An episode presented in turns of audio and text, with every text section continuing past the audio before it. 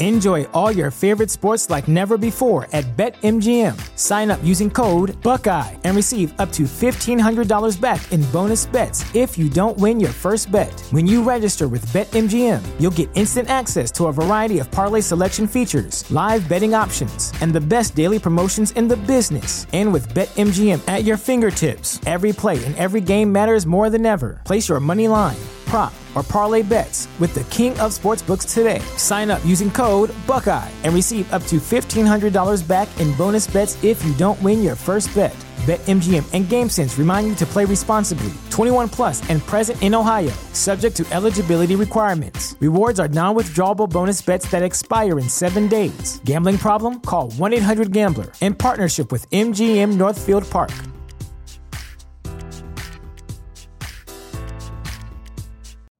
You know how to book flights and hotels. All you're missing is a tool to plan the travel experiences you'll have once you arrive. That's why you need Viator. Book guided tours, activities, excursions, and more in one place to make your trip truly unforgettable. Viator has over 300,000 travel experiences to choose from. Everything from simple tours to extreme adventures and all the niche, interesting stuff in between. So you can plan something that everyone you're traveling with will enjoy. Real traveler reviews give the inside scoop from people who've already been on the experiences you're considering. So you can plan with confidence. Free cancellation helps you plan for the unexpected, and 24 7 customer support means you can travel worry free. Download the Viator app now and use code Viator10 for 10% off your first booking in the app. Find travel experiences for you. Do more with Viator.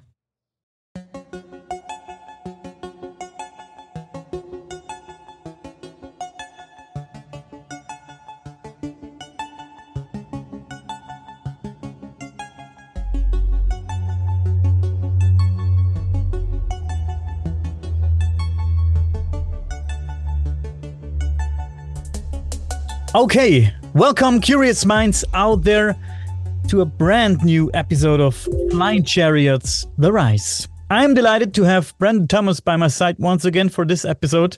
And at this point, I would like to mention his very own podcast, Expanding Reality, once again. You can find the link in the description. Click on the link and show some love there, guys. So, with that said, here with us tonight is the one and only Barry Fitzgerald.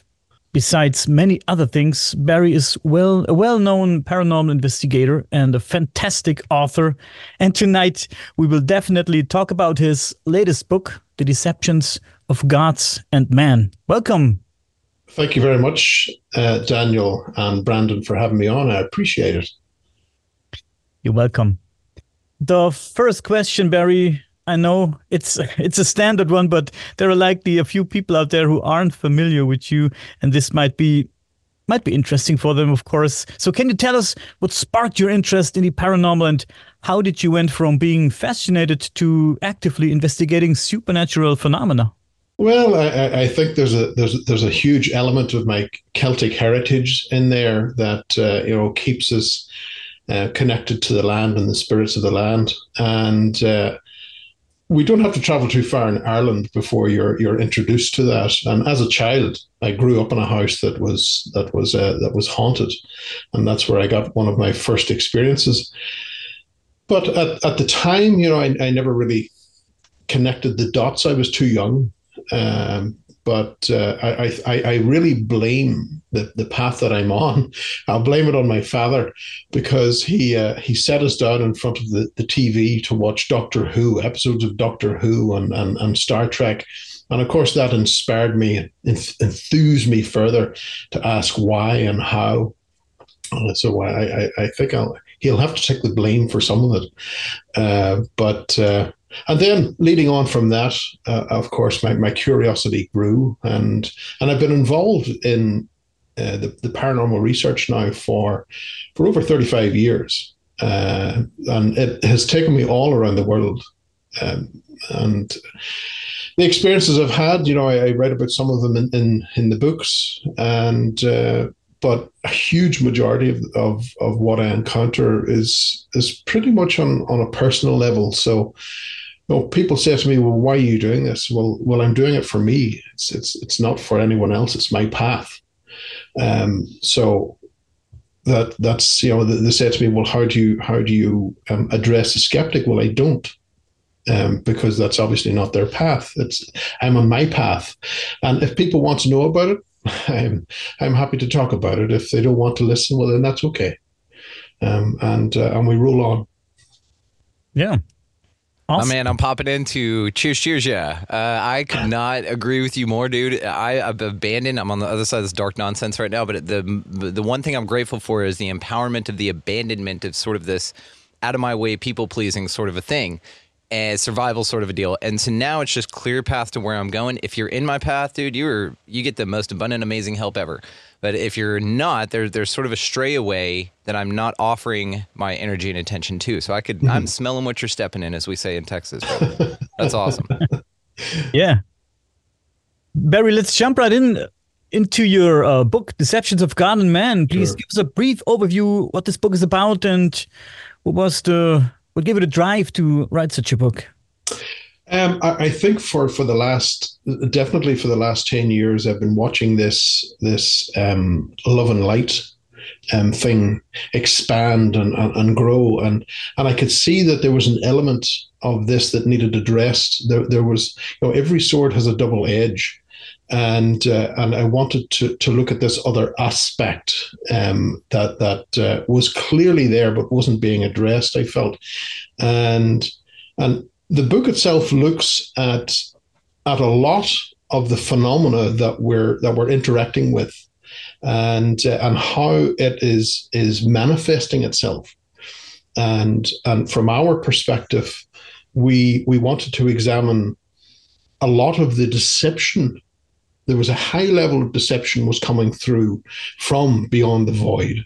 Um, and uh, and how we were dealing with that. And you know, it's it's a strange thing, um, Daniel, that humanity seems to suffer from amnesia. Um, and we have this very, very strange thing, especially when we've got we've got inexperienced folks who who are coming into paranormal research.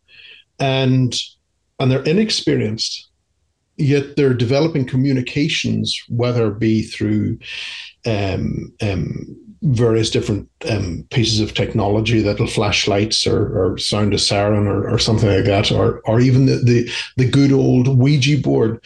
Um, you know, they're they're communicating with something which is coming through, and it will give them, say, two truths and four lies. And we have this ability in which we ignore the four lies and concentrate on the two truths. And that in itself is a grave mistake on our part. Because if it's lied to you once, whatever this is, is going to lie to you again and again and again until it gets what it wants. And uh, so, what we wanted to do with the book was to readdress this, to shift our perception back, take a step back, and start asking questions like, okay, what actually are you? Where do you come from? How do you prove that? you know, we needed to put some some questions back in its court, and and I, I felt that if we've got something that that's coming through from this alleged space beyond the void, um, we wanted to, if it was coming through and, and, and was promoting itself as being there for our positivity, for for our help, well, then it's not going to mind a few questions for clarity. And, and I often found time and time and time again, the moment that I start pressing it for clarity, it's gone. It will not answer the questions. That to me speaks volumes. And that added to, to, to the title, The Deceptions of Gods and Men, because not only do we have the gods coming through and lying to us, but we also had this element of deception from the human side, in which things uh, encounters were being manipulated to suit a narrative. And, and the true essence of that encounter was being left behind. And what we were doing was, was ending up moving into a situation in which we were bringing people to worship this.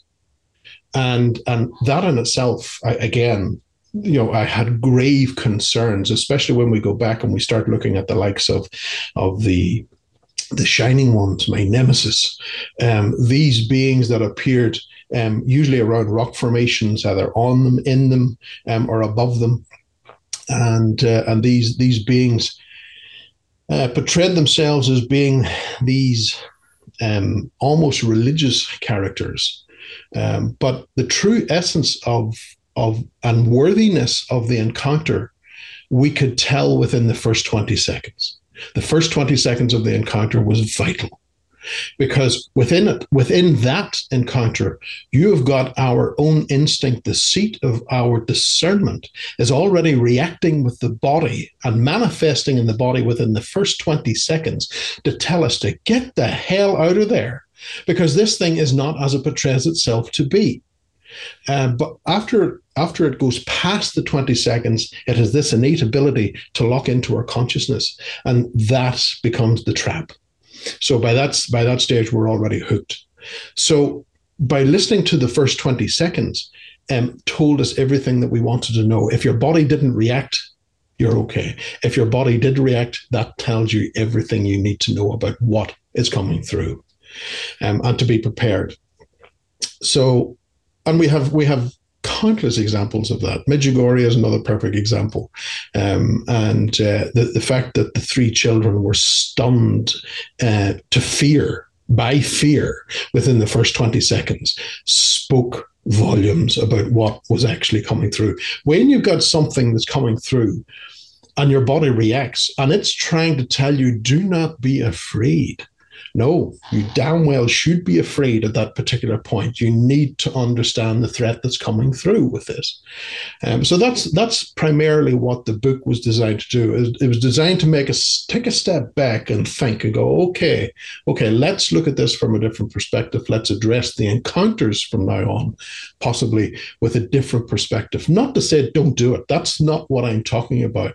What I'm saying, if you want to get involved with it, be aware of the greater picture um, so that's primarily what it was about, and of course that's leading on to the next book, which which I'm in the middle of at the moment, staring into darkness. Brendan, you you wanna you wanna go first? Dude, yeah, yeah, Barry, man, uh, so very in line with what you're talking about here. What you think of that uh, term "loosh" to see uh, what you think the mechanism of operation here is, meaning Dr. Monroe's term. Are you are you familiar with that term, loosh? And I'm I'm, I'm aware of Dr. Monroe's work, but I'm not aware of that term. He coined the term loosh in one of his books, and what it basically refers to is an energetic resource, right? Like a um, perhaps adrenochrome in a physical sense could be one of these physical manifestations of the type of energy we're talking about. But what it occurs on a level of is sort of a Wi Fi between us and something. Uh, now, some people have said that this is archons. You know, the Cathars and the Gnostics talk about the demiurge and how that we're actually in this carbon copy of a post hell world and how it's not that great and all that stuff. So, Loosh would be this mechanism of operation to extract our negative energy, specifically, is what's most palatable, but they take anything, any mm-hmm. emotion, right? And this seems to be why everything around here inspires emotion and you get very emotionally invested. Well, that's an energy resource that something is benefiting from. Uh, and it seems also whenever people feel contacted by these things, it leads them down such elaborate um, narratives that it really feels that it it you can watch it work in a way, and it's it mm. seems to be revealing its tactics as it as it functions in others around you if you can focus on it. So, yes. what do you think about that? Just sort of that we're a product uh, for something. Well, certainly from my perspective, from my own work, I see that fear is a huge aspect of this. Now, there is a lot of noise out there. Um, and we need to be aware of that, even within modern ufology. There is a massive amount of noise out there, and the true phenomena is lost in the middle. And that's that's exactly where it wants to be. Um, it wants to remain hidden as long as it can continue to operate.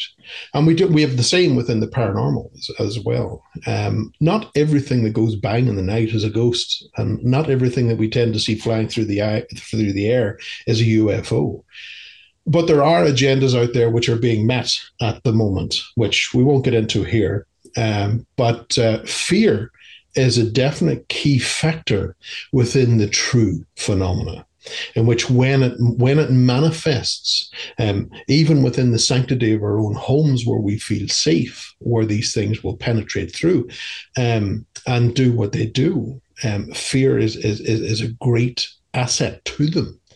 And interestingly, though, when we look at the manifestations of of say, for instance, the the the grey the grey aliens um, and uh, and and the jinn and the fairy and and uh, and even the the incubi and uh, and all this all these particular masks that are applied over the generations. Um, there is one key factor, one main key factor which binds these things together, which which again starts to point at the same origin. Is there is there absolute their fear of iron. And we see this time and time again. Um, nine times out of 10, when you've got the night attacks that occur, they will attack women during their monthly cycle when they become anemic. The same is also seen with, with the grey aliens. When they appear and there's iron in the vicinity, that's it. They're done. They're gone. They have a fear of this. Now, for, for an alien that's coming from allegedly um, um, another another solar system, um, God knows across the Gulf of space. Why is it sharing this common factor with a jinn, with a fairy, with an incubi, with the old gods? Um, so there is a common aspect there, and, and and a relation in which we ourselves can can defend ourselves with um, and keeping an eye on our systems our bodily systems and what we eat also affects how this this true phenomenon can interact with us. Um, and you know even from from aspects of, of the Islamic faith, I, I, I had this uh, great pleasure to speak to um, a young lad in, in the UK, and he spoke about the need, their need to keep um, someone with their wives during pregnancy all the time. Um, because these things will attack during pregnancy. And I was saying, but that's that's in relation to the iron. So when we sat down and we talked about it, he was saying as well, we were there was a meeting of minds across these cultures. We're saying we're seeing the same thing, but they never they never thought about the iron connection. Um, and uh, so, you know, it is it is a, it's a very interesting thing to take a step back and look at the phenomena. And a lot of the times, I had to I had to experience the phenomena to understand it, to break it down, and also look for its weaknesses. And so I did experience a lot of things out in the field. Um, not so much now. Um, I'm getting old now, and uh, and there's the youth that can go out into the field much better than I can. Um, but uh, yeah, the, the, there is a lot of there. In fact, you know, the iron is one thing, but there are other similarities that connect this the masks together, um, and uh, and really start showing that look, folks, there there's a common source with all of this. And we need to start tracking that back and we need to start interrogating it. This is what I've been asking the question of is it all the same damn thing posing as other things like Carlos Castaneda's Mud Shadows, right? This this idea mm. that it's just sort of a fog permeating this place that can appear as your dead grandma, as as anything, yeah, as a yeah, as poltergeist. Yeah, as, yeah, yeah. yeah and absolutely. so you say across cultures, just to clarify, I just want to make sure I heard you right, uh, is that across cultures, these different variety of entities all have an aversion to iron. That's one common thing that that's reported with jinn, and, and you said a few others. Mm-hmm, mm-hmm, yeah, that's that interesting. right across the board, there's this common factor in which they are petrified of iron. Now there are the there mirror. are there are aspects of that that we're that we're that we're examining and, and i'm working on it now with the next book breaking that down to understand what is it about the iron and also what is it about iron? If you wear an iron amulet that's what i was neck, thinking the iron cross. um, yeah. what happens when you go underground? Because it doesn't work. That rule doesn't apply the moment you go underground into a cave system or a tunnel. Um, so why so those are the things that we're now breaking down and, and, and going into and look at looking at the different aspects that could activate the iron and what the iron is doing to the environment around it and why they in particular are afraid of it you use the term attack. It's it's attacking. What are we talking about when you when you when you say attack? Um, well, if, if, we look at the, the, the, night attacks in its truest form, I'm not talking about sleep paralysis. I'm talking about the night attack when it when, when it will make itself known. Um, the person it's the person that that's usually witnessing it can't move. They're held in place, um, and there's a, there's a weight um, pushed onto them. But the difference between the ones that, that I tend to look at and, and the sleep paralysis is that their partners can be lying asleep or, or sorry, lying awake beside them, and they're witnessing this manifestation occur. And, and and the fear that is generating within their partner as this thing approaches and, and, and begins its its I suppose um, sourcing its its fuel it's it's the, the the fear that's being generated the moment that these that the partners move or make any any suggestion that they're awake, that's it. It stops. It's gone. Um, so this this removes it from uh, the the hallucination which psychologists would suggest is, is going on here. But there there are fur- there's further research that needs to be done in this particular avenue, um, and and I feel that yes, we're aware that there's that there's the weights that are that are talked about throughout the attacks. This this oppressive weight that pushes people down into their beds. I spoke to one farmer here in Ireland, and and he was he was being attacked, and he said he has he has he has raised cattle all his life, and he has never felt weight just quite like what this thing is. He says it's heavier than any cow he's ever he's ever raised. Um, but the thing is, from my perspective, if, if we are able to get someone into a sleep clinic, um, and uh, and and the attacks are, are are are pretty regular, let's put the bed onto a set of scales. Is the weight is that a physical weight? No one's doing these tests. No one's asking those questions. Is it a physical weight that we can actually register? Because if it's a physical weight that we can register, that changes everything that that that that really turns turns the the the bathwater um, out onto the street, um, and uh, and that changes, as I say, that changes everything from that point on. So, I just gotta say, this is fascinating. Um, I looked it up real quick. Five percent of Earth's crust is iron. So, what about just sort of your your curiosity, uh, your insight on the inner Earth dwelling aliens? Do you think that they have a tough time being here due to this sort of uh, i mean it's 5% but it could be in pockets right uh, under the ground this element's pretty prolific prolific here so do you think that that affects the inner earth dwellings and tunnel systems and stuff like that nope because there are certain components which work with the iron on the surface. Um, I can't get into details at the moment, um, but there are there are two main components that work with the iron on the surface. Just an interesting uh, thing. Now I'm thinking of plasma weapons with iron in them, you know, and um, thinking of uh, beings like octopuses that are mostly silica compro- comprised, but also have copper in their blood. So these different elements and minerals seem to play a large part of something here. And I think it's interesting what you've touched on with the iron. That's interesting. Mm-hmm. mm-hmm. It is indeed. But um, Barry, excuse me, for, coming from different sites here. I'm all over the place with my questions, but um, everything is so interesting.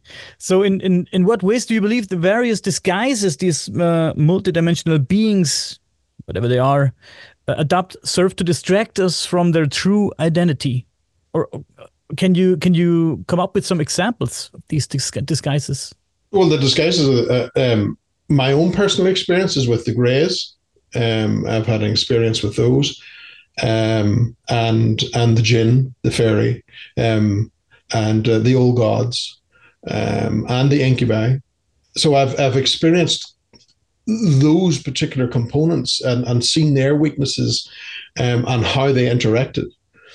Um, now, with every manifestation, it, there's a slight difference in it. Never mind the appearance, but the slight difference in way in the way that they interact with us. But their weaknesses remain the same. And, and that was imperative to understand that hold on a second, folks, we're looking at potentially the same thing. And when when we look at the likes of the UFO um, phenomena, for instance, the the likes of the animal mutilations that that are known to go on. This is not something that stopped ten or twenty years ago. No, this is something that still continues. But we've had the mutilations now for quite some time, being attributed to the UFOs. Mm-hmm. But if we if we go back uh, to 1900, say here in in Ireland, we have a, a story of a farmer here in Leitrim who who the, the, the, the calf was born. He was very happy with it, and he put the, the the the the mother and the calf in the barn beside his his cottage. He got up the next morning, and both the calf and the mother were sliced and diced. Um, the it was the the, the typical um, uh, mutilation associated with the, the the grey aliens, but he blamed the fairy. The fairy also did this. And we see when we go back into the French, uh, the Middle Ages, there are French um, um, wood carvings there that'll show these these imps, these these demons, spiking people in the abdomen. Um, again, it's the same phenomena. It's just a different mask. It's the way it's being interpreted. It's the way that they wish it to be interpreted, because by doing that, then we never actually put it into historical context to see that these have been here, these are here, and have been here way before we were. Um, but the problem is that they also need us at certain levels. So if we were to find out how they actually interacted with us and why they interacted, they wanted to interact, that would cause absolute mayhem, I suspect, um, because then we would find out that the body is not our own divinity. It's not as precious as uh, as we were thought to believe, um, and this idea of of soul, spirit, um, um, and, and and body creating this trinity um, things are not as what we were led to believe, and it turns our world upside down. But again, I can't get into that. I'm sorry I can't get into that because that's the next book. okay. So the why why is a big question. Why? The description of your book speaks of the puppet masters promising yes. power and the wealth while sacrificing the innocent. Can you tell us more about the motivation of uh, or or the identity of these puppet masters? Puppet masters themselves, um, that that is the phenomenon. That is what's coming through the, the, the void. There is a there is an element of um, of the uh, the natural order of things that that has been upset and has been upset for quite some time. In fact, when this upset occurred, it created a great divergence within within the humanities timeline and that's when we began to know what we would call the demonic. Um, and I'm not talking about this aspect of biblical context and all the rest. It's nothing to do with that. Um, it's just an element within our timeline, and that's where we began to know the what we would associate with the demonic, the worst of humanity, the worst aspects of humanity, which in itself is not ours. That belongs to them. And it's it's this and, and understanding as well that there's a certain element within the body. Um, again, I, I have to be careful about what I'm saying here because of the next book, but there's a certain element within the body that um, how do I put this into? There's a certain element within the body where all our psychic abilities originate. And I mean all of them remote viewing, um, ESP, all of that, it's all produced by this particular component, which doesn't belong to us. Can you get more into when you? I'm, I'm afraid I can't go any further than that because of the next book. Um, but this particular book, the the the the the deceptions of gods and men yes it does look at the puppet masters it looks at who is pulling the strings and from where um, and and when we see the likes of um, magnetic anomalies are key factors around the planet, we'll see the the the the, the uh, positive magnetic anomalies along with the, the, the negative magnetic anomalies. Now, you tend to see more larger magnetic anomalies in the southern hemisphere than you do in the north. But within these particular components, within these, these areas, in the stronger areas, you tend to find these are the places where you tend to find the doorways, these portals, which are being utilized back and forth. If we look at the likes of Skinwalker Ranch, for instance, in, in Utah, which in itself we were told, oh, it was this mad place of of all this UFO and and dogmen and everything else that was going on. Absolute nonsense, by the way. Utter, utter nonsense. But I have to say that the magnetic anomaly that is associated with that particular area is around 80 miles. So it stretches much more than the ranch. There is a, there is strange high strangeness within the area, but it is not focused on the ranch. The ranch is something different, which is man-made, and I'm not going. I'll, I'll I'll leave it there in regards to the ranch, but it is it's yeah. Um, that would annoy me greatly about what the ranch actually turned out to be. Um, but you have other areas as well um, in which the likes of of people will will be they'll be out walking and hiking, um, especially within the national parks in the U.S. You'll get these places where people are hiking Yosemite, um, the Three Sisters up in in um, in um, I think it's in Oregon, spread across where people are hiking and suddenly you know, you're talking to your friend beside you and you look back you look where you're walking and you turn back to your friend and they're gone like that, they're absolutely gone. Now, David Paulides is an ex police officer uh, within the States, and he has done extensive work in this. His work correlates with our work in that the people, that the clusters of people that he has missing within the national parks also tie in with positive magnetic anomalies. We also tend to see that, that these areas have high outputs of UFO, of cryptids, um, of poltergeist activity, paranormal hauntings. All of this stuff tends to go on within these particular key areas. These are doorways, portals, if you like. But there's something else on the other side which we need to look at. And again, we're looking, we're starting to stray back into this aspect of the puppet masters. Uh, because within the negative magnetic anomalies, I started seeing that that 70% of the world's top, sorry, 75% of the world's top suicide locations appear in negative magnetic anomalies. I also found that our ancestors were sacrificing people and animals within the negative magnetic anomalies predominantly.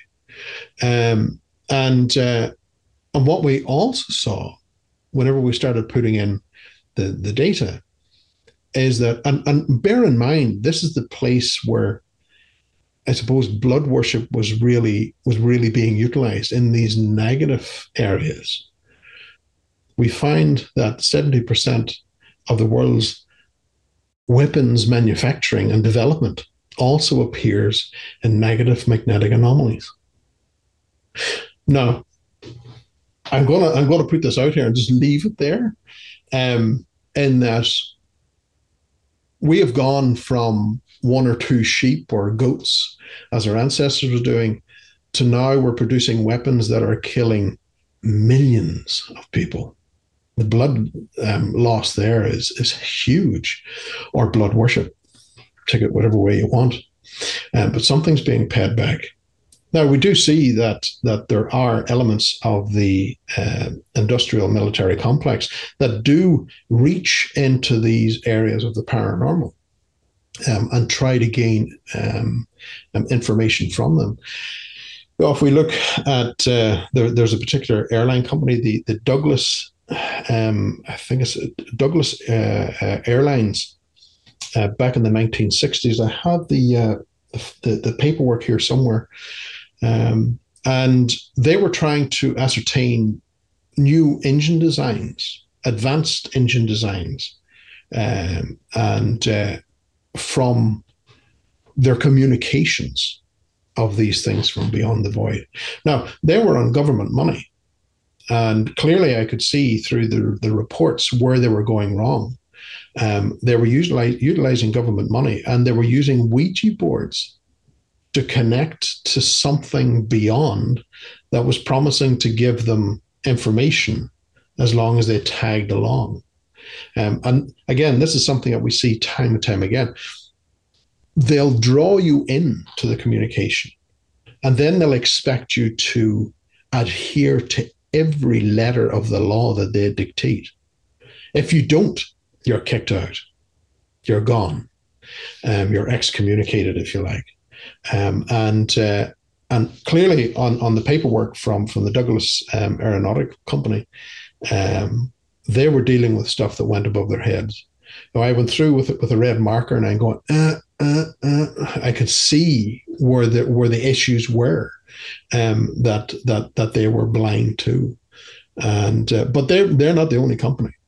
We see that there are and still um, aspects of the the um, military and uh, industrial complex that are still utilizing that um, for their for their benefit.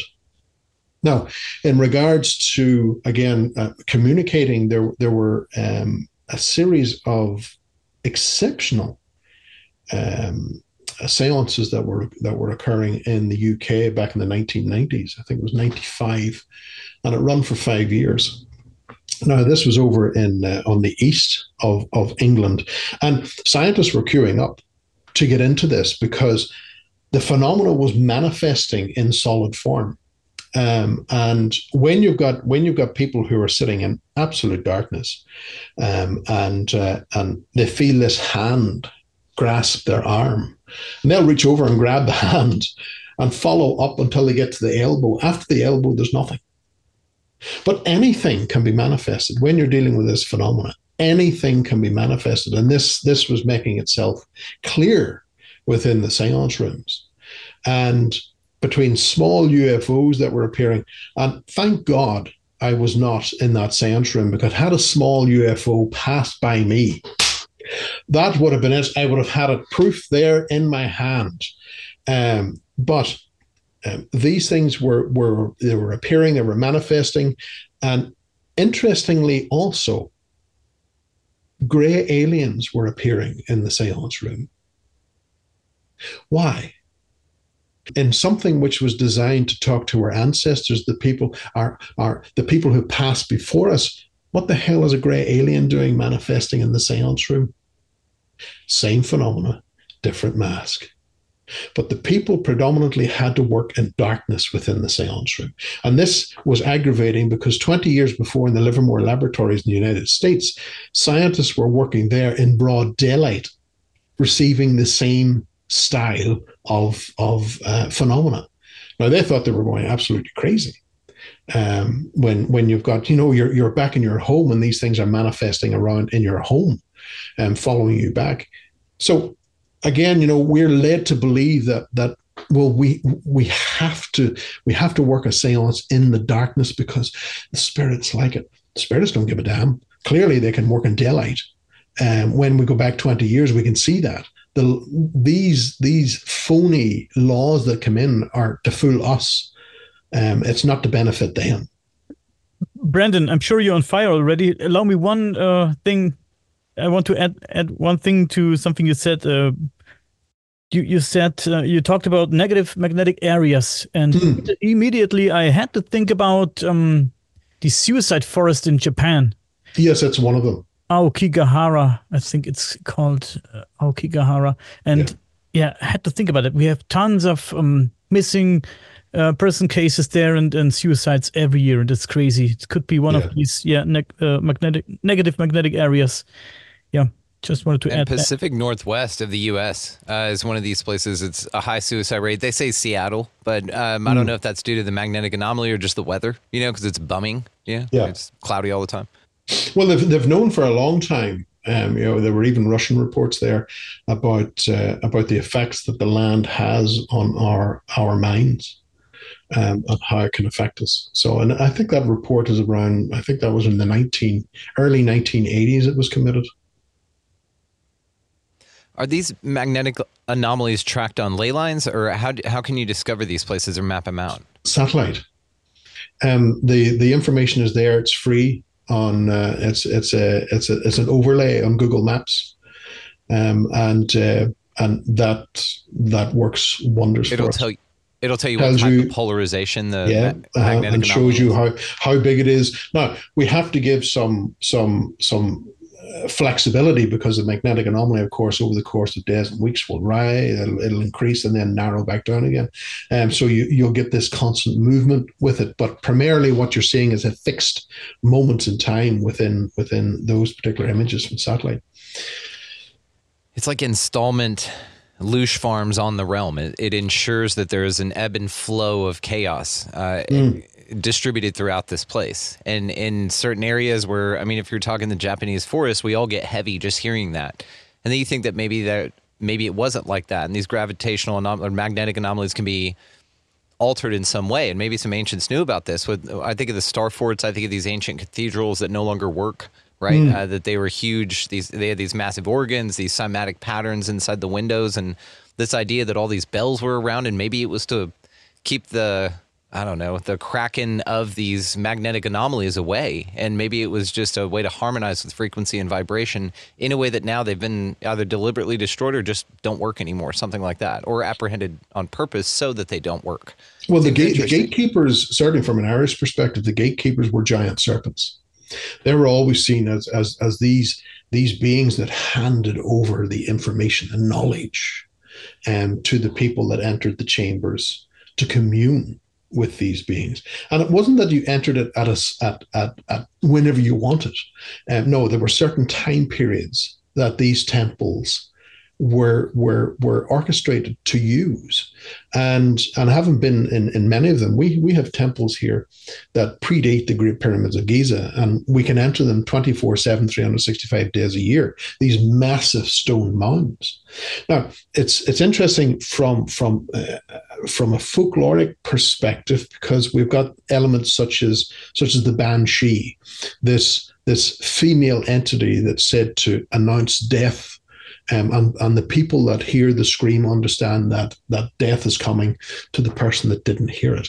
Now, ban and she comes from the ancient Irish, which translates into woman of the she. But the she people believe were the fairy. Not quite.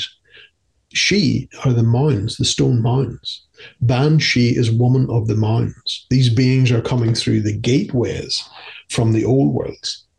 Um, and, and these people that had built these original stone mounds, like the one behind me here, uh, they were coming from Syria and Iraq. And we know this from the DNA. So they were, and, and, and the mound builders were moving with the sun. They were moving from east to west. And by the time they finished here in Europe, of course, they were already appearing in uh, in in the Americas at that particular stage. Um, but it's interesting from our perspective when we look at it from from a Nordic um, element, in that pre-Christian Nordic traditions were that were that these places were associated with ancestral worship. That's where you brought the dead to. So they believed that when uh, you died, um, you were brought to these places, and uh, and you were left. Now, during the stage in which the soul decoupled, and whether to two days or, or two weeks, it they believed that it it went through a state of metempsychosis. It altered its appearance before entering the mound. It became a serpent, and it entered the mounds. So we see this tradition moving its way down into into into Ireland and, and the British Isles, the rest of the British Isles. Um, but from our perspective, uh, when Christianity came to the island, it really came with absolutely nothing because we already had our saints and gods and everything else already established. Um, and uh, but we had St. Patrick who came to the island and rid it of serpents. What bloody serpents? There never were serpents except the ones that were associated with the ancient doorways. Um, so yeah, it's. Um, it's an interesting history whenever we start going back and start stripping it back bit by bit and looking at the way that uh, that we dealt with things back then. But around 2600 BC, something went something went wrong, and I, I, I can never find out what exactly it was, because we had uh, the, the the mounds that were that were orientated to the to the summer solstice, uh, which were masculine, but the feminine um, for the winter solstice, the majority of those were absolutely all destroyed. Um, they've all been wiped out, bar one or two, which can never find out why, what happened. Um, now, of course, you know we see this. We've seen this drive when Christianity came. We we had this aspect of the feminine, the oracle, um, was was alienated along with the serpent, the giver of the knowledge. Um, so, was this the old religion that we've seen in the mounds? Um, finally, the the masculine authority came down and stamped on it and said no more. But uh, it's finding a revival again. It's uh, I'm seeing elements of it coming back again you mentioned Banshee, so it's the, mm. the messenger of death, so to speak, right? Mm-hmm, mm-hmm. It's an interesting. And in X Men, very cool. Oh yeah, interesting. yeah, in, in Germany, this it would be the, the owl, or in the in the Latin American folklore, I think it's called La Llorona, and in Scotland, there's something similar too. Bean Nighe, Bean Nahi. I don't know. Um, also in Germany, we have the Wild Hunt. Have you heard about the Wild Hunt? I have, yes. Uh-huh. Uh-huh. Interesting. Um, it's it's an interesting legend. People that uh, observe the wild hunt, they say, um, yeah, they probably if you, if you observe the wild hunt, if you see these, uh, the wild hunt pass by, you might die or meet disaster. Um, mm-hmm. In the Slavic folklore, there is the Rusalka. These are also, you could say, messengers of death. So we have this, we have that everywhere. That's interesting. That's very interesting. Um, I want to add something because you talked about the Skinwalker Ranch, and you've talked about it being some kind of nonsense, and um, but you said there's high strangeness in the area. Yes. So, any idea um about the origin of the high strangeness in the area? Because if it wouldn't be for the Skinwalker Ranch, there would be nothing out there, literally. So, any idea? Oh, there's there's plenty. There's plenty out there. Um, but I think there's there's a huge majority of that. Um, you, you got to understand that that um, in the Uinta Basin, there there were vast gold reserves discovered, um, and and silver and and also radioactive material as well. Mm-hmm. Uh, so, looking at that, um, you know, there's there's quite a lot to be said for this, especially whenever we we look at the show now that's being filmed, um, the way it's being portrayed. Uh, we've got scientists there that that were head of of of designing equipment to look for deep pockets of heavy metals, scanning for deep pockets of heavy metals. So now we've got these scientists on site that are that have are were, were behind this particular um, um, stuff, and you know from from a Celtic perspective again, you know, getting back to that, uh, the giant serpents also were associated with with natural treasures, gold and silver and things like that. Now, from our perspective, from a Celtic perspective, if we were to show them Puff the Magic Dragon nowadays, they would have no idea what the hell that was.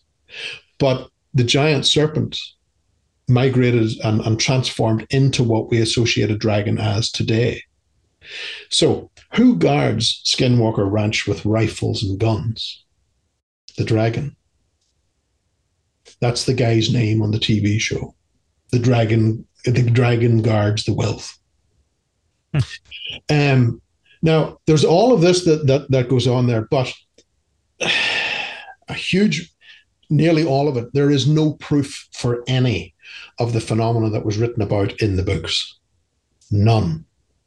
Not one ounce was there of proof in both books. I gotta say, none. There was a there was a guy Steven um, um, Greenstreet exceptional reporter for the New York Post, went into this and delved into Skinwalker Ranch, and he let it bare. And the new owner, of course, um, didn't didn't take um, too lightly to this, and uh, and of course he he called everyone that wanted proof pigs live. Um, Um, in the public domain, he called us all pigs, nothing better than swine.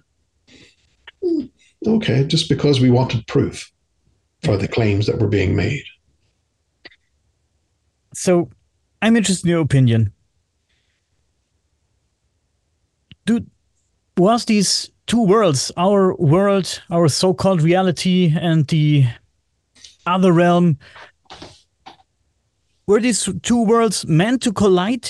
I mean, it's a question probably impossible to answer, I know, but what's your opinion? Do you think these worlds were meant to collide, or did something happen somewhere that opened up something, or are these worlds connected? Is it meant to be? What is your opinion? Well, what if I put it to you this way? Um, what if the idea of other the other realm was an illusion? What if there was an actual geological location that this originates from? Maybe under our feet. Maybe by a life force that's minuscule. Um, but a life force that was here long before we were. I might have said too much. Say more. Don't be shy. Um, yeah, that's a, that's a, a, little inclusion into the next book there. So, but you're talking about everything. Does it mean it includes UFO sightings, all that stuff, right? As I said, anything can be manifested. Anything can be manifested, and it's not us doing the manifesting we shouldn't get lost in this idea of what we're seeing in the mainstream media now of UAPs. Um, those are black budget projects.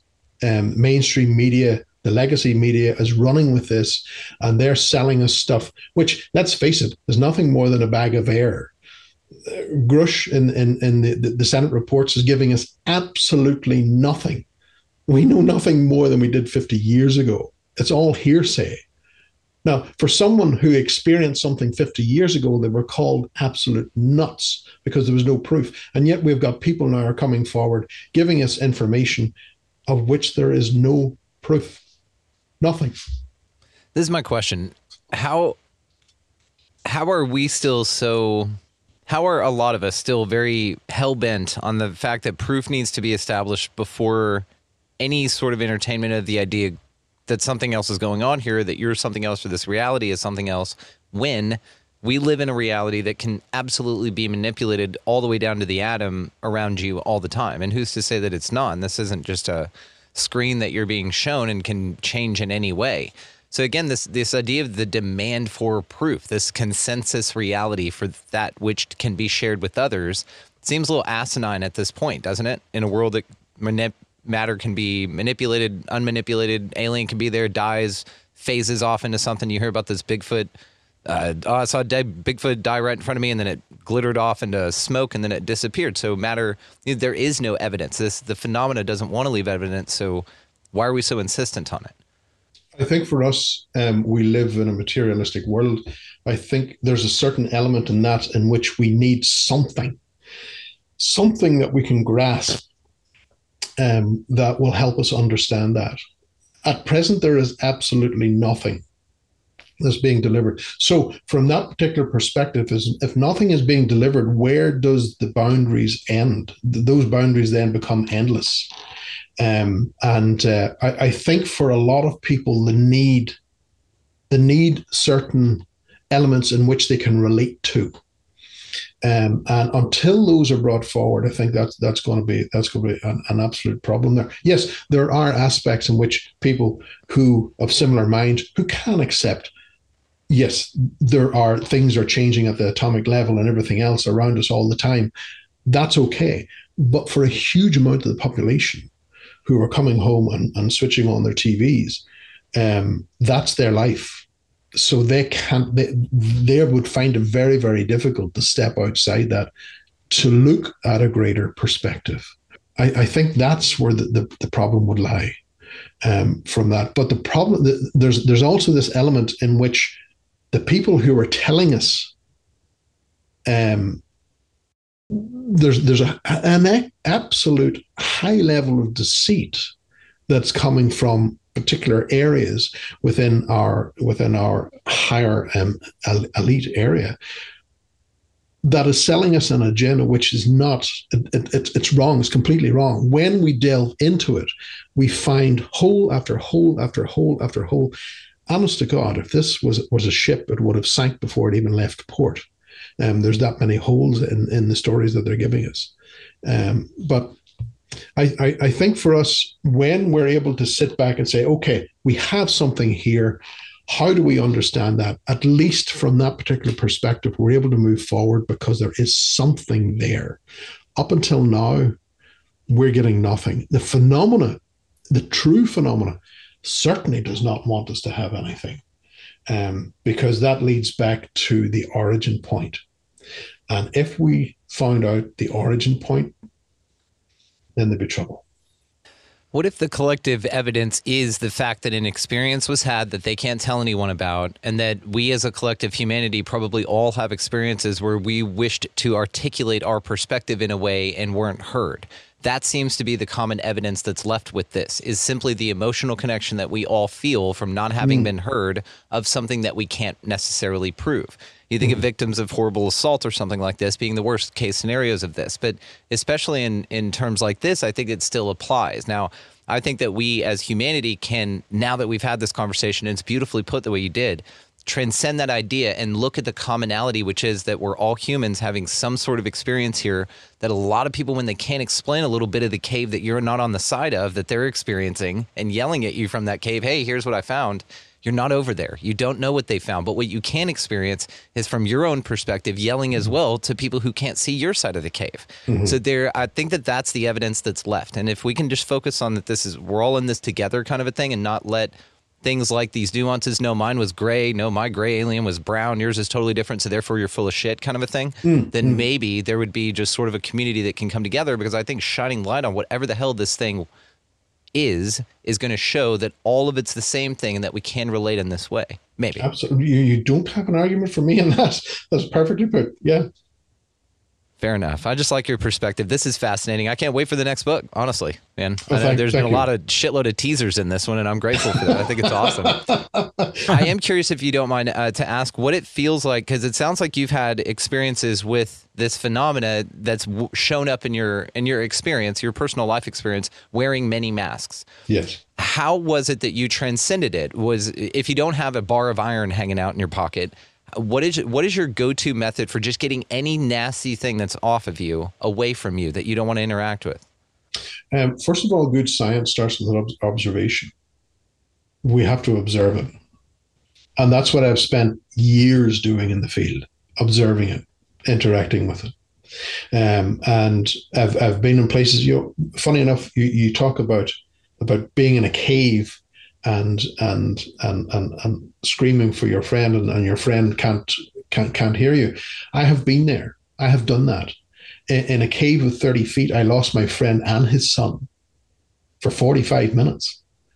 Um, I, I, I thought to myself, I'm going to have to phone the the, the authorities here to uh, to let them know that there's dis- these people have disappeared.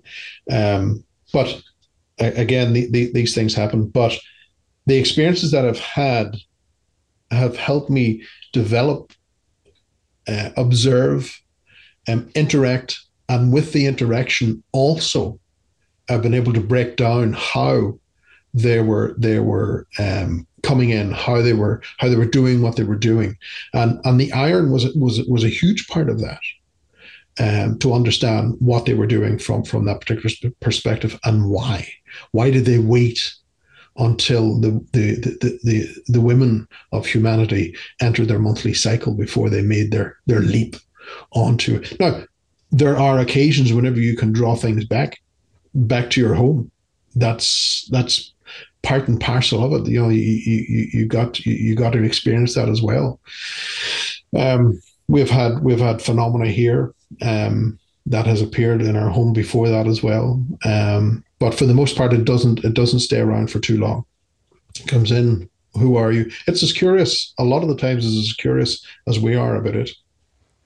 You know, so this is honestly my question here, Barry. Do you think that there's a way, once recognized, that we could work with this energy in a way that's mutually exclusive, that's not contract uh, by, uh, binding in a way that would exploit your sovereignty in any way? Almost this idea of being scared of a dragon or a large snake, as you say, that's apprehending the treasure. Perhaps the treasure is your friendship together, you know, the friends you make along the way, right? And maybe this idea of throwing the reins around this dragon or this enti- uh, metaphor for the entity, the treasure, right, is the true gift in itself. And that is where your inner power comes from. Because it seems this idea of cat and mouse, this there are things around you, you got to watch out, you got to watch your sovereignty, keep some iron around you. I think these are all interesting but this idea then to me is is well if there is a symbiotic relationship that can be occurred then also we have scalable models for this in our reality with the little birds that land on hippos and pick the ticks off of their back, with the ones that the little fish that swim along with sharks for the same reason.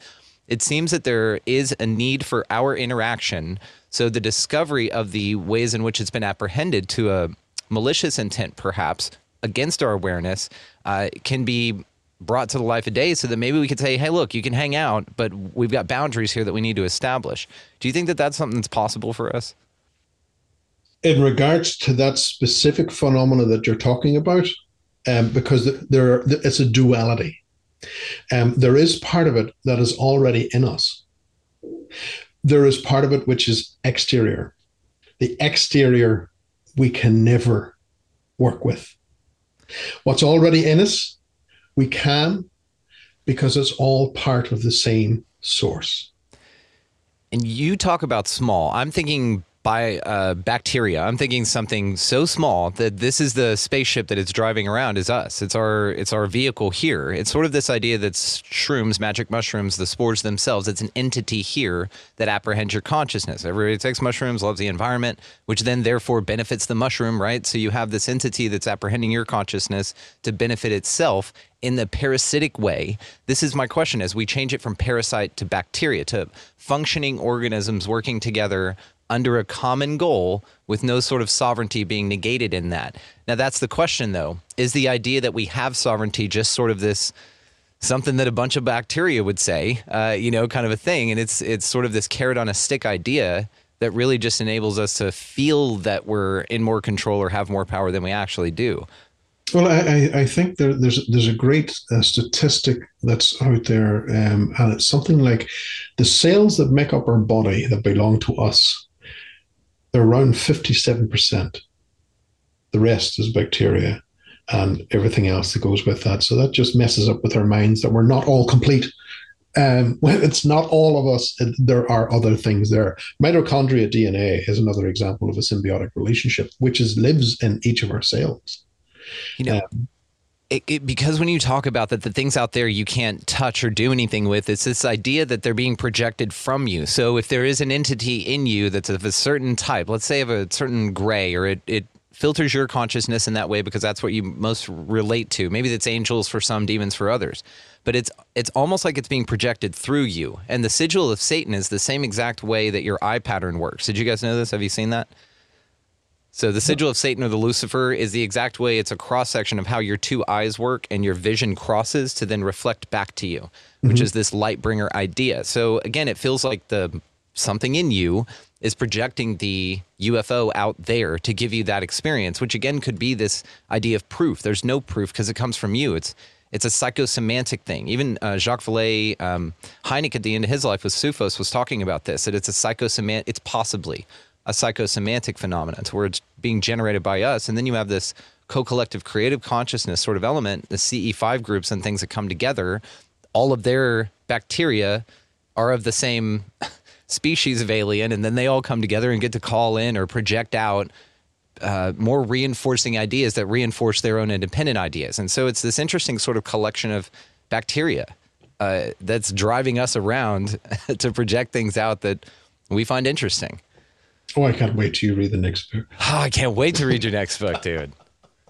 It's just you you uh, you make you bring up great questions, which that's what this is about, right? I mean, the answer to life is the mastery of questions. A guy said that on the show, Andrew Benjamin, one time. I always cite him, and it's it's this idea, even even the idea of like the matter is manipulative and that it can be projected in any way around you. This when you were talking about this, I'm just going to say this, and I'll I'll let you finish up here, man. But I'm just you fire me up, is what I'm saying, Barry. Thank you. Uh, and thank you, Daniel, for the opportunity.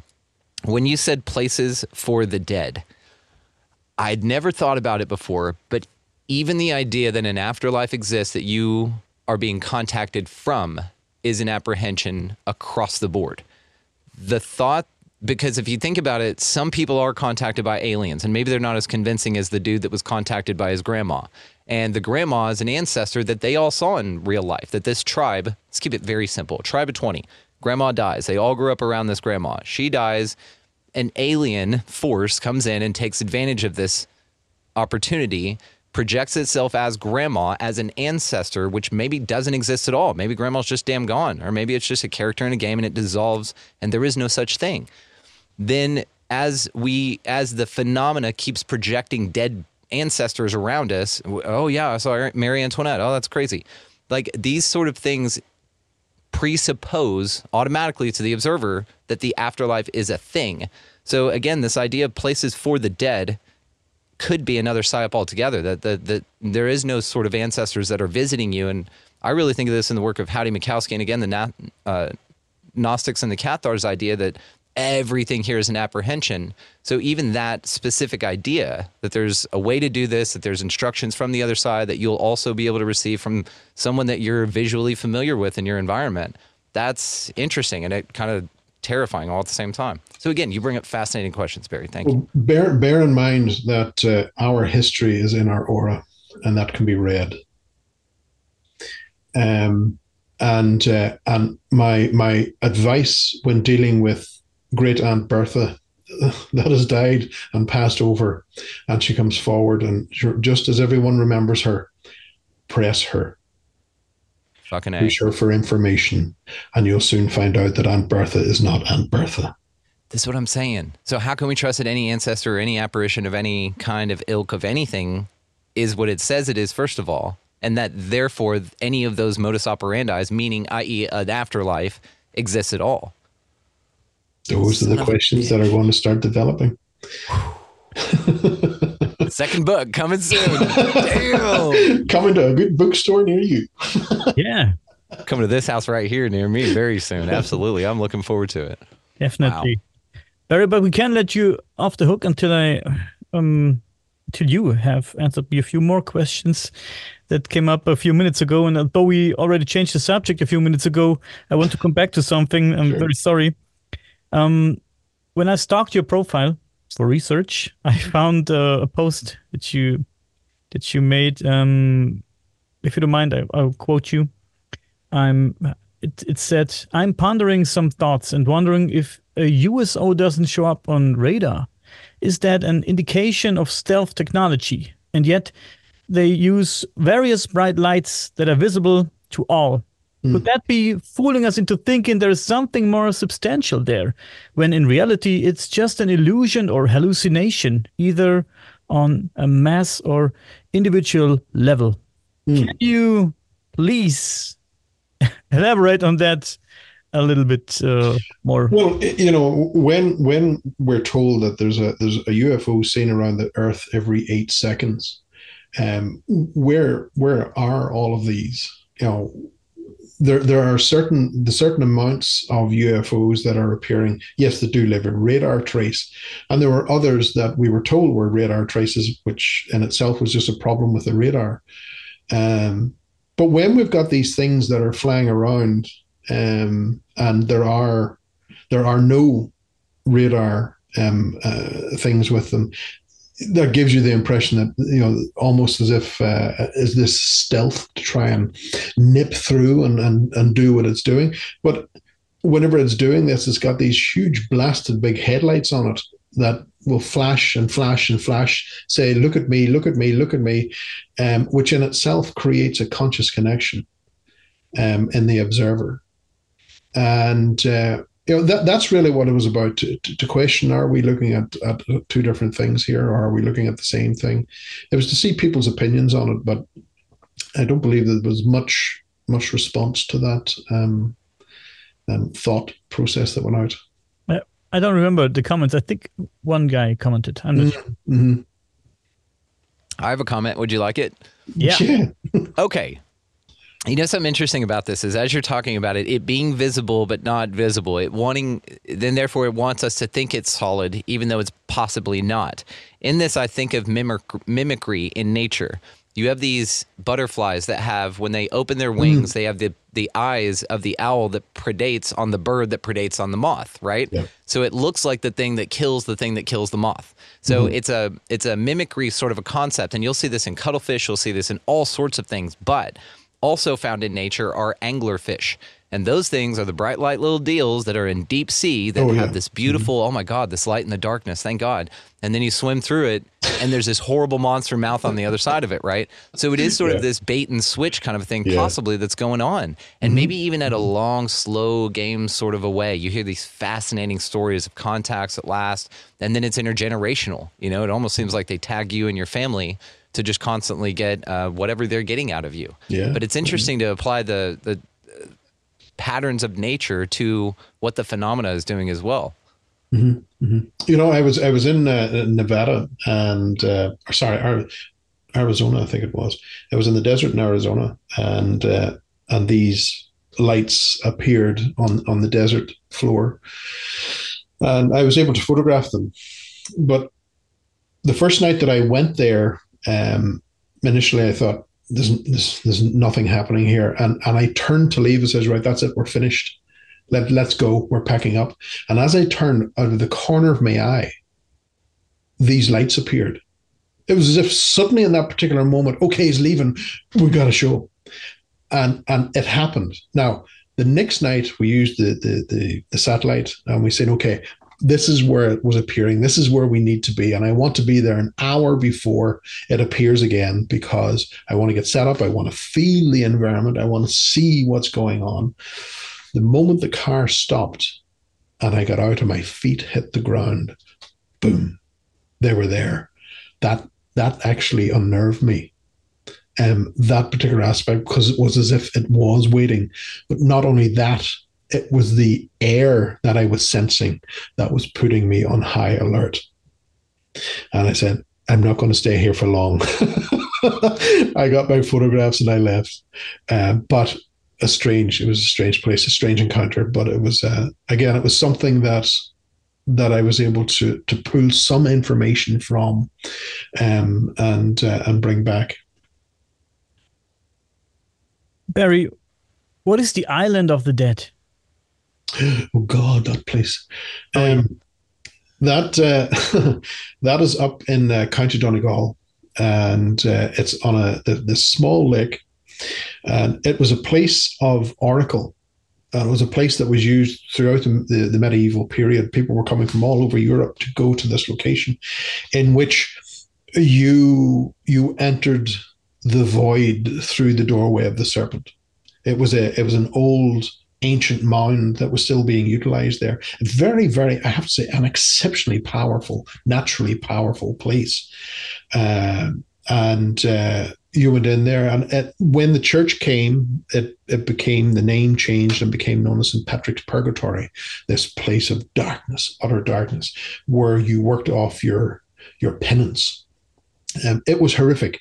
It was a point in which you could be um, you could be frightened to the point of death. That's how extreme it was. Now, you know, we heard all these stories whenever we were doing Legend Seekers um, from an Irish perspective. We hear a lot of these, and you, took it with a pinch of salt. And we thought, oh yeah, it'll be fine. Oh my God, yeah, that that was more than I expected, and way more. And in fact, I said, if I ever encounter that again, I'm done. I'm, I'm retiring. That's it. It's it's over. Um, but uh, yes, the, the the gate of the serpents was there. It seemed to be some type of connection with the Celts. Whatever the Celts had done, it created a situation in which this thing was open all the time. It wasn't it wasn't like the the other the others on top of the mountains and things that that are orientated to the sun um, and the moon and, and various things. This was all the time. So there are no animals on the island, um, nothing like that. Um, and the, the plans of the island from the 1600s are as as is today. Um, the, the the vegetation has not changed. and uh, I think it was the north of the island. You had the the island or the, the place of the angels, and the, the south of the island you had the, the pits and the place of the demons. Well, the only place we could camp was in the pits. And so, of course, that's where we stayed, and and and everything unfolded there. But I have to say, the experience that I had there, looking back now, the experience that I had uh, was was so severe that it lifted me off the railway tracks that I was on and set me on a new track. It completely changed my paradigm and uh, and that's whenever I started to make the connections then with the old gods, the, the, the mounds, and everything else about what was going on. But I have been back to the island of the dead because I only spent one night on it, and that was enough for me.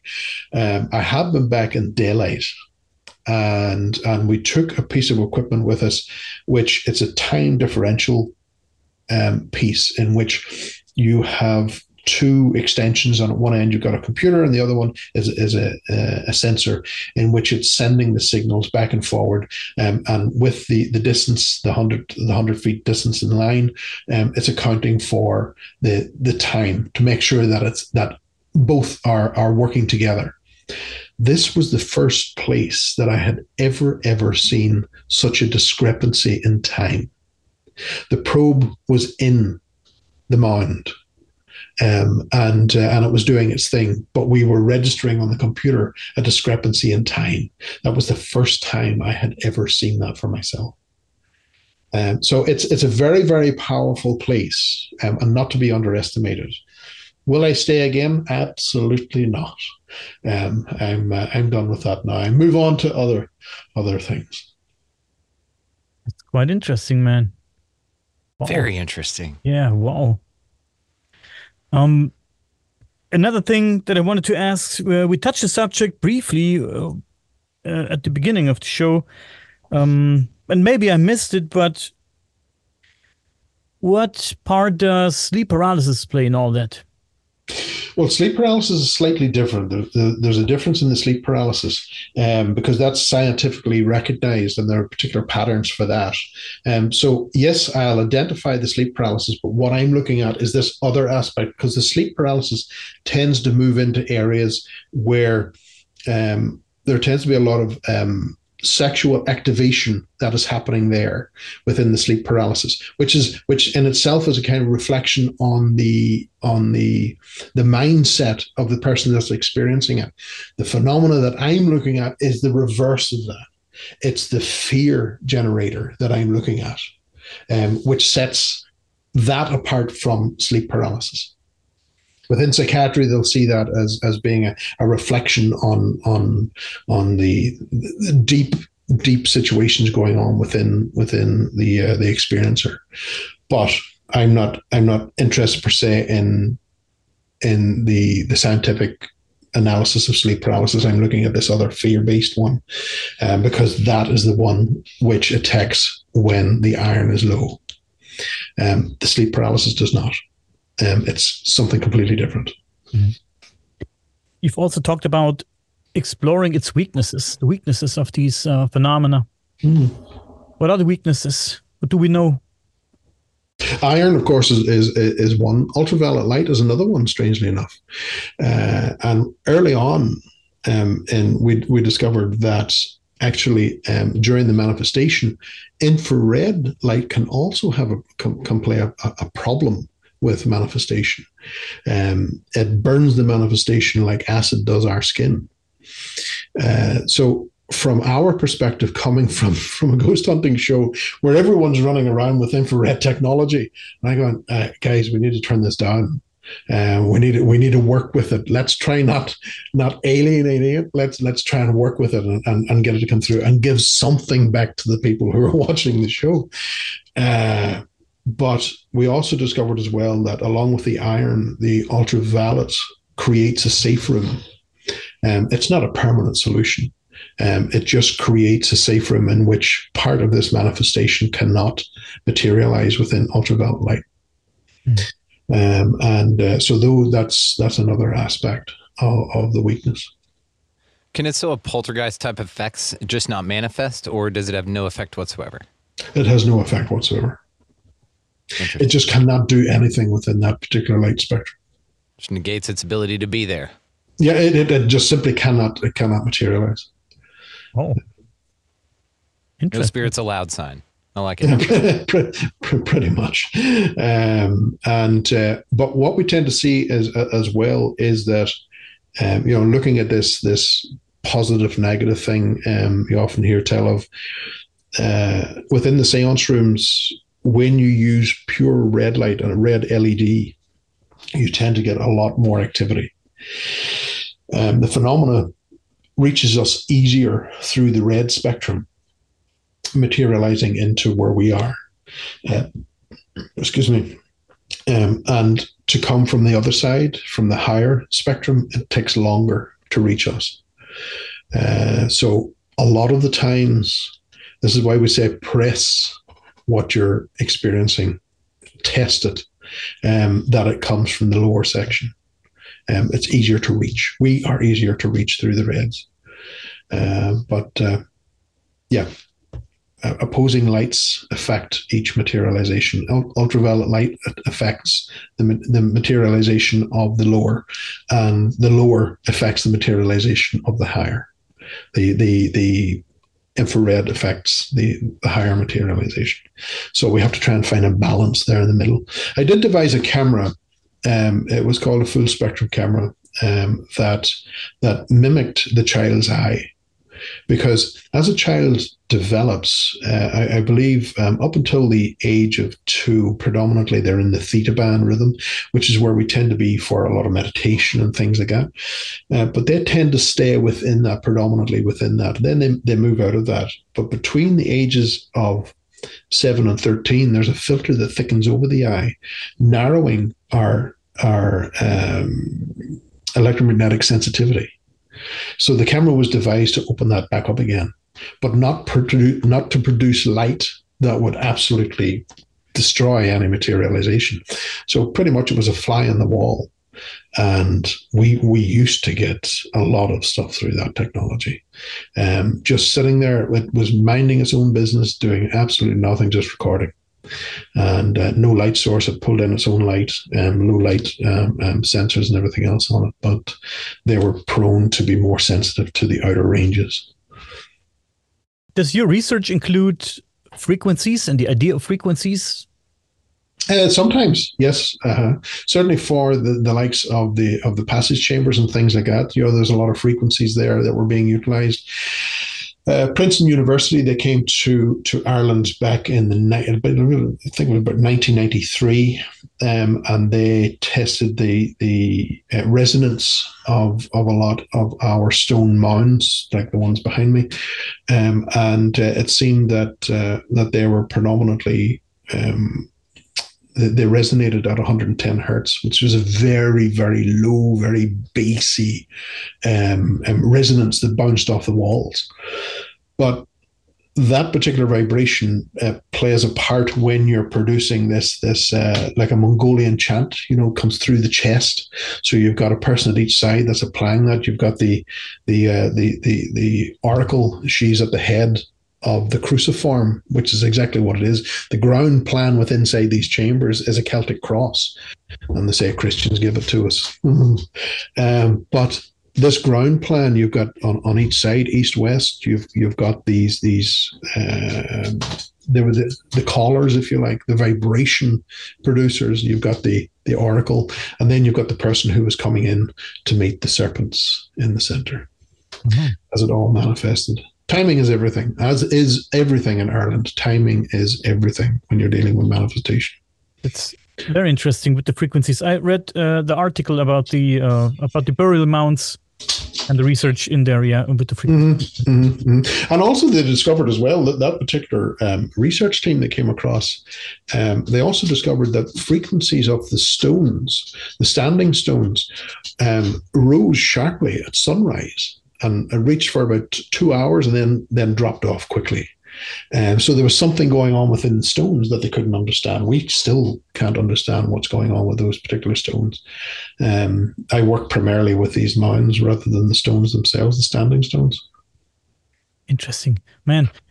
We, that, um, Brandon and I, we, have talked about frequencies um, a lot when, when we met, and um, a little bit off topic, maybe, but referring to your post that I quoted a few minutes ago, um, and I know that you're not speci- specifically addressing the issue of camouflage in your article, but still, first up, I think it's all about frequency. And at least this could be a good approach to the question of how they disguise themselves from us when we speak about UFOs, for example. Um, the ability to make objects invisible using frequencies for to me is a fascinating concept and it, and it uh, and its basis is the use of metamaterials in science Mm. Quite interesting. Um, these artificially produced materials can manipulate light, mm-hmm. light waves, so that they are directed around an object instead of reflecting or refracting them. So this creates the impression that the object is invisible to the human eye. So it's a scientific approach, but I like the idea a lot, and it's all about. Well, also, bear in mind what Brandon Brandon had touched on earlier. It actually may not be there at all. Yeah,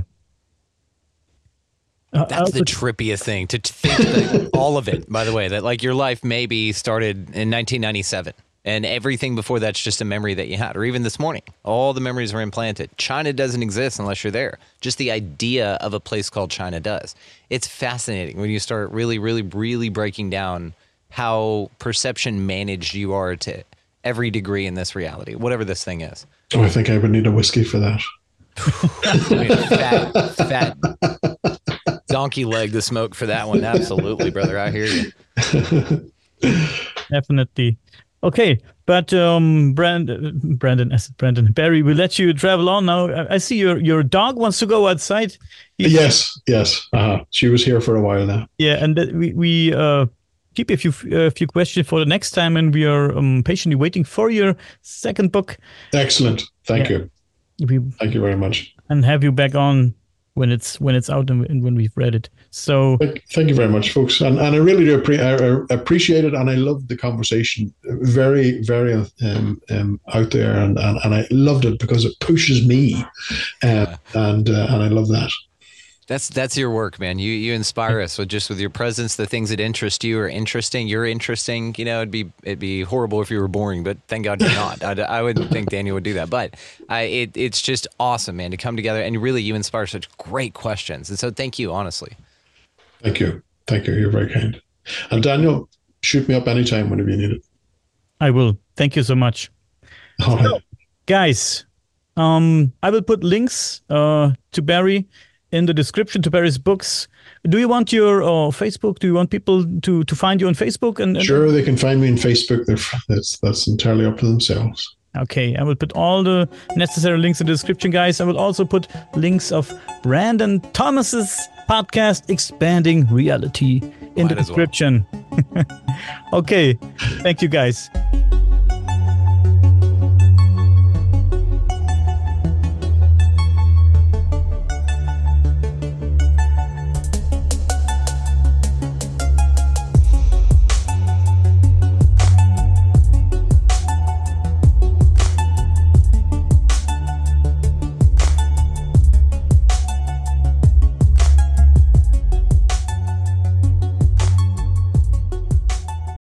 Without the ones like you, who work tirelessly to keep things running, everything would suddenly stop. Hospitals, factories, schools, and power plants, they all depend on you. No matter the weather, emergency, or time of day, you're the ones who get it done. At Grainger, we're here for you with professional grade industrial supplies. Count on real time product availability and fast delivery. Call clickgrainger.com or just stop by. Grainger for the ones who get it done.